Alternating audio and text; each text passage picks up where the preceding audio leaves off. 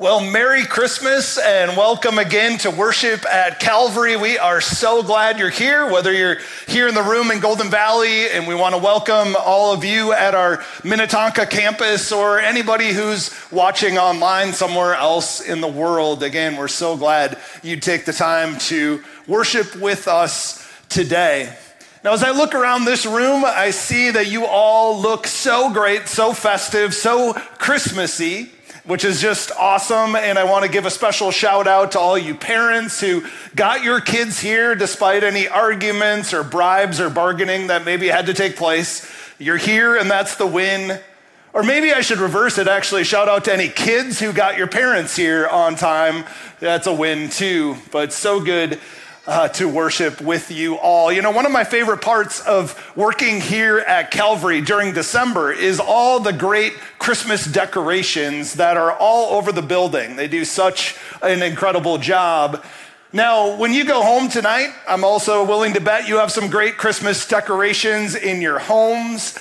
And if you're at all like our house, it's quite a process. It can even be kind of stressful to get your house ready for Christmas. So maybe you have boxes stashed all over the place. It's not maybe just one, it's many, many boxes, right? And then there's that one box that maybe you open it up and you find your lights and they kind of look like this. Has that ever happened to you? And you know, if you find a tangled mess of lights, I don't know, I sometimes wonder, like, how in the world could this happen? Like, I thought we were so, so careful when we put them away last year, but here's what we have. Now, when your lights look like this, I think there are really two options that you have. One option is to spend all the time and energy that you need to get them untangled, right? The other option is you can toss them in the trash and go buy new ones, right? So I've done a little polling during the other services, and I don't think anybody wants to admit that they you know, toss them and go buy new ones. So we're not going to even try here. But the reason I bring these lights out is because I think this is a metaphor for our life oftentimes. I think we start with the best intentions, we try to make great choices, but life is messy. It just is. And eventually, our relationships, all of our choices, the decisions that we make, it, it kind of gets tangled up. And after a while, we wonder maybe it's just easier to, to throw it back in the box and to try to pretend like everything is okay. And what I want to talk with you today about is how Jesus, coming at Christmas time, offers us the freedom and the healing, the peace and the hope that we so desperately need. It's through Him that we're able to untangle the messiness of our life and live the way that He intends. Now, during Advent, which is the four weeks leading up to Christmas, here at Calvary, we have done a, a, sermon series called The Ghosts of Christmas Past. And we've talked about some of the things that can come back to haunt us from our past throughout our life.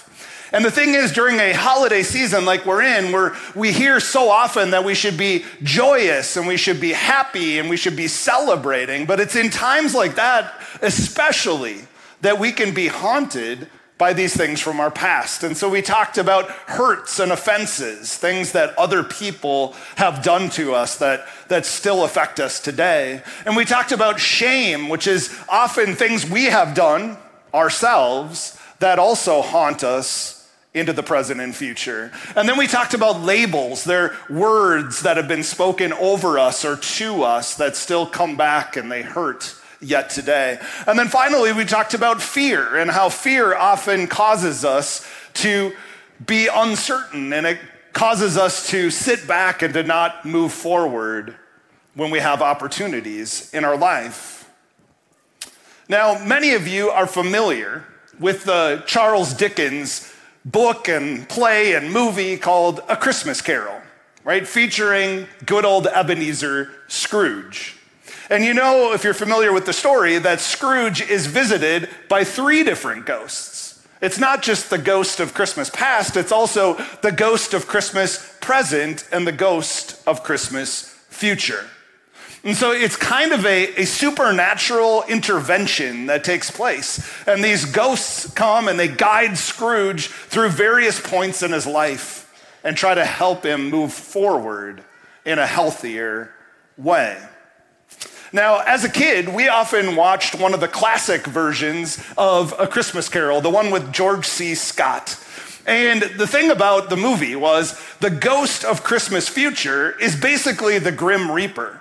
And it freaked me out like nightmares. So, you know, this Christmas movie suddenly became something that was awfully scary. So, I'm much, I much prefer watching The Muppets Christmas Carol, but choose whatever version you'd like. But what I'd like to dig into as we talk about the meaning of Christmas is the freedom and the healing that Jesus brings to us from our ghosts of the past and the present and the future. Now, there are a lot of different ideas today about what Christmas is really about. And I think back uh, a number of years ago when we were doing one of our favorite family uh, Christmas traditions, which was going to the old Holidazzle parade when it was still downtown Minneapolis. And it was this big parade, tons of lights, there was vendors all over, a big celebration. And so we went down and we watched the parade, and then we were walking to get dinner at a restaurant. And as, as we were walking and we saw all this commercialized things going on, I thought, you know, this would be a good opportunity to make sure that our kids know the real meaning of Christmas. And so I turned to our son Soren, who was maybe six or seven years old, and I said, you know, Soren, what is Christmas really about? And he looked at us for a little bit and he said, or I, actually, the question I asked him is, why do we celebrate Christmas? And he looked at us a little bit confused. He looked at the lights, he looked at all of the commercialization around, and then he looked back and he said, It's what we do as Americans. And I thought, you know, that's not quite the ideal answer for a pastor's kid, so we had a little more work to do. But you know, when you think about all the different answers you might get if you ask somebody, what, why do we celebrate Christmas? Some people might say, well, it's, it's just what we do. Others would say, oh, it's a great reason to get together with family. Others would say, well, it's just about the traditions that I grew up with and I want to continue them on with my family. There's so many different reasons. But it's to a, a dark and cold and indifferent world with all sorts of different expectations and all sorts of different traditions that Jesus was born, God's only son. And he was born as a baby in a manger in the most insignificant and backwoods town that you can imagine. Now, Jesus is called a variety of names throughout Scripture, and they communicate his power and his meaning. But I think there's one name that's especially amazing that he is given, and it's the name Emmanuel, which means God with us. It means that Jesus was God with skin on. Jesus was fully God and he was fully man, which is super hard to wrap our heads around. But one part of what that means is that Jesus experienced the same things that we do. You know, he was a carpenter. He worked as a carpenter for 20 plus years. And I imagine what that was like that maybe occasionally he hit his thumb with a hammer or he got splinters in his fingers. He got bumps and bruises just like we do. He got headaches and stomach aches. Sometimes he was tired and sometimes he was angry and sometimes he was sad. In the book of Hebrews 4:15 says Jesus was tempted just like we are tempted, and yet he never gave in to his temptations. He suffered just like we often do, but he suffered that much more than we ever suffer. And even though he was equal in every way to God, the book of Philippians tells us he made himself nothing voluntarily. He gave up his rights, he gave up his abilities, he made himself nothing. He humbled himself by, com- by becoming obedient to death, even death on a cross. Now, think again how amazing that this is. that God put skin on and he became relatable and he became knowable and he became approachable for each one of us. The God of the universe who created everything we can see and everything we can't see downsized in the most incredible way. He downsized to the confines of a human womb. And he was a helpless baby that had to be fed and he had to be held and he had to be cared for just to survive. He had to learn to take his first steps. He had to learn to say his first words. He had to learn to read and to write. He truly became nothing. Now, why in the world would he do this? Well, I think the reason is he became nothing so that we could become something. 2 Corinthians 5:21 puts it this way.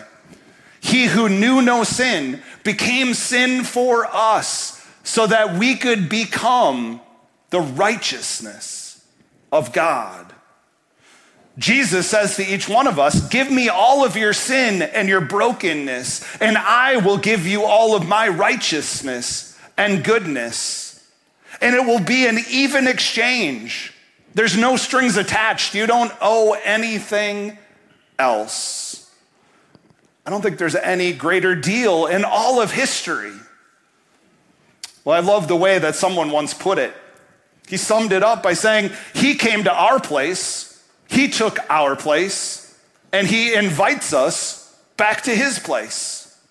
That's as good as it gets.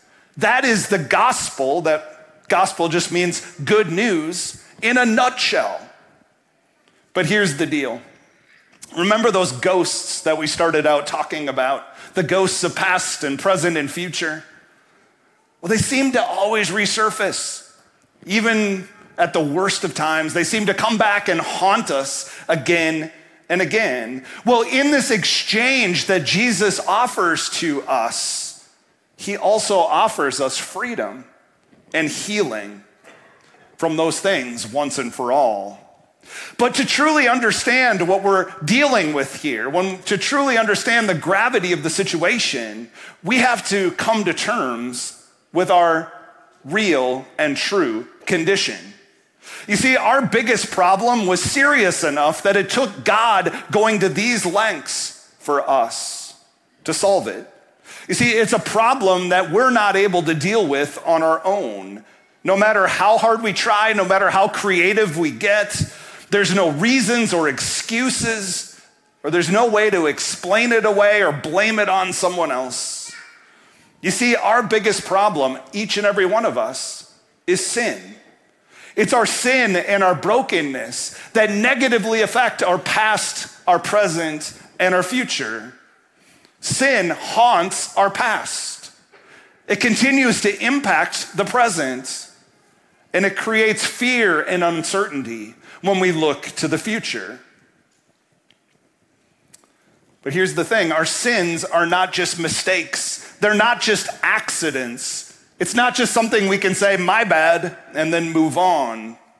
No, sins are when we miss the mark that God has set before us, when we don't live up to his standards on purpose. It's when we decide to do our own thing, to go our own way, when we decide we know best and we turn away from him. You see, church, we are not mistakers. No, we are sinners. Now, sin is just an archery term from many centuries ago. If you had a bow and arrow and you decided to go target practice, if you shot your arrow and you missed the target, that was called a sin. So, sin is simply missing the mark, missing the target. And if we're honest with ourselves, we know each and every day when it comes to our lives, when it comes to our relationships, we miss the target in so many ways. We say things that we shouldn't to people that we care about. We're not completely honest at all times. We lose our temper easily. We think hateful things about other people or groups of people. And we try to rationalize it. We try to convince ourselves that it's okay. I mean, everybody else does it, right? Or I'm not as bad as that other person over there. But deep down, we know that we consistently Every single day, we miss the mark and we don't live the way that God would have us live. Now, God is a completely righteous and holy God, which means he can't coexist with sin. God and sin are like oil and water, or like pineapple on pizza. Just checking to see if you're still awake, although it is true. But you see, it's our sin that separates us from God. And it causes us to live in uncertainty and fear and hopelessness. But because Jesus came into our world at Christmas, God with skin on, because he saw his mission all the way through to the end, giving up his life for you and for me, the ghosts of Christmas past, present, and future no longer have to haunt us anymore. You see, because Jesus came at Christmas time, there is forgiveness for your past. There was an angel that appeared to Joseph and said, And she will have a son, and you are to name him Jesus, for he will save his people from their sins. That's literally what the name Jesus means, that he will save us from our sins. We all have a problem with sin. We all miss the mark, and it separates us from God. But God solved our problem with sin, including the deepest, darkest secrets that we don't want anyone ever to find out about. And so Jesus came into our world and he lived a perfect life and he sacrificed his life for you and for me. He paid our penalty in full. And so, because of him, we can have forgiveness from anything in our past simply by asking and trusting in him. Now, because Jesus came into our world at Christmas, there is peace in the present. Now, it's easy to be stressed out and to be troubled by present circumstances. We all have things going on in our life that are really hard. But Jesus is able to calm any storm. And when he calms a storm, he doesn't do it from a distance off in the clouds somewhere. No, he's in the boat with us in the middle of the storm. And he can calm the storm with his voice, with his words of comfort and peace. But Jesus also brings us another kind of peace that we so desperately need, and that's peace with God. Remember, God and sin don't mix. They can't coexist. And so that puts us at odds with God each and every day.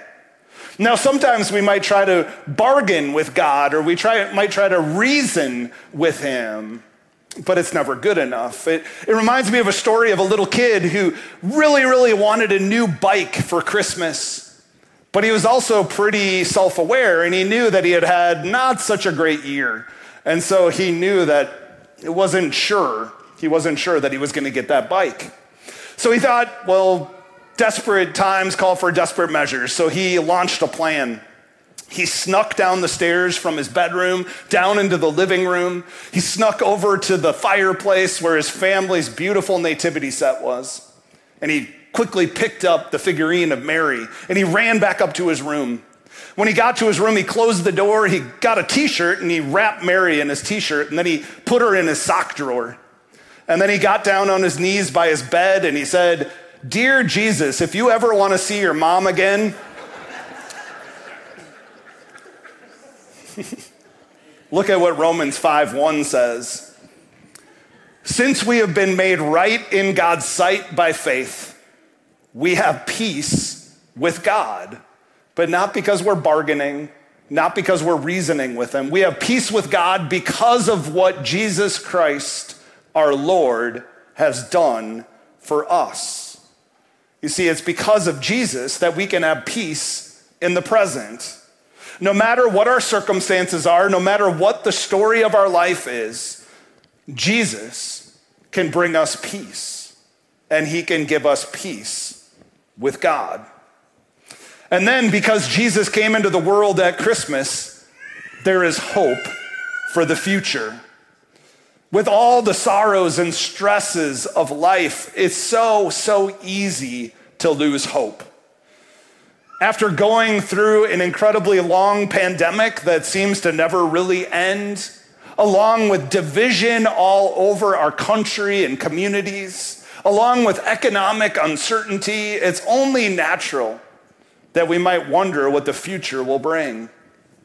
Well, in just over three months, we'll gather again here to celebrate an incredible holiday, and that's Easter. And we hope you come back, sit right where you're at, and join us to celebrate.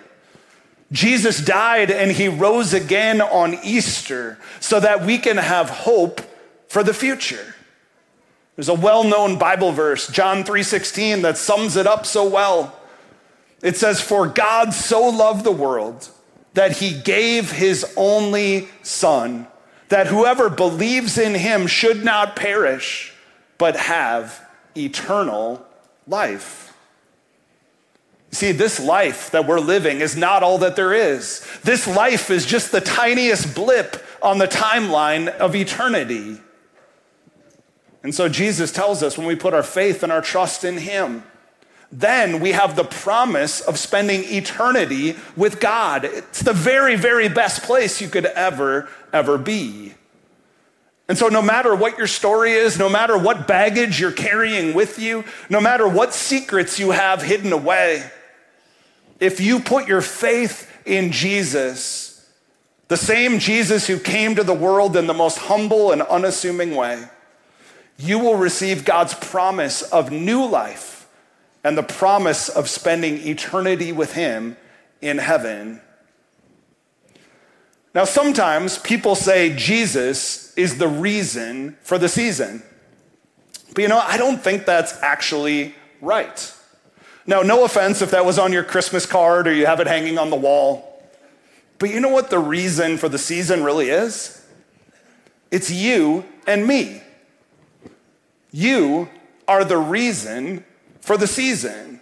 You see, without us and our sinfulness and our brokenness, there would have been no need to send Jesus to be born in Bethlehem. There would have been no need for Christmas at all. But you see, God, in his abundant grace and mercy, saw our greatest need and he saw our condition and he sent us the greatest gift and the only solution for our greatest problem. And because of that incredible gift, we can be free, totally free from the ghosts of our past, present, and future. Well, as we close out our time together tonight, I want to invite you to pray a prayer with me.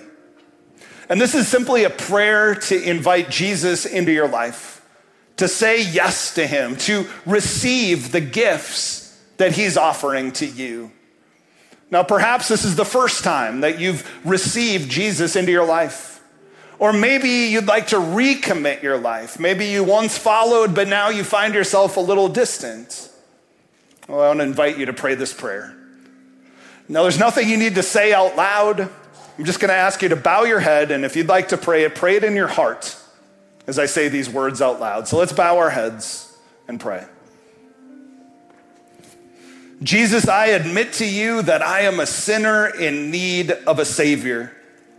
I ask you to forgive me and give me a fresh start.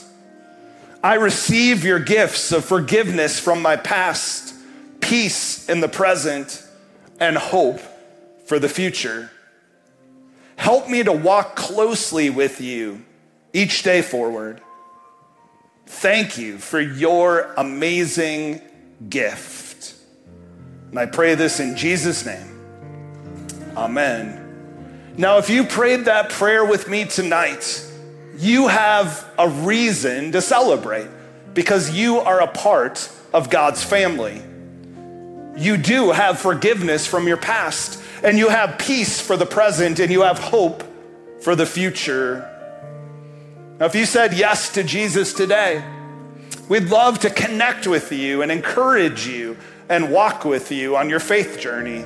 So, what I'd ask you to do is to scan the QR code on your bulletin or on the pew in front of you. And if you scan that QR code, you'll see there's a button you can push that says, I said yes to Jesus. And again, we would just love to come alongside you and to encourage you in your faith. Now, if you're thinking, you know, I'm just not ready for that, I'm not sure where I'm at in my faith today, I just want you to know that that's okay and that you are welcome here. And we'd love to continue to get to know you and to see you here again. Well, finally, one of my very favorite parts of our Christmas services every year is when we get to sing Silent Night together by candlelight. And so during the next song, we're gonna have ushers come and help light our candles, and then we will sing Silent Night together. But we need to have a few instructions just so we don't burn the place down or burn our neighbor down or make a mess. So, first, we just ask that only adults hold lit candles, please. Number two, just remember don't tip a lit candle because it's just gonna pour wax all over the place or on the person next to you.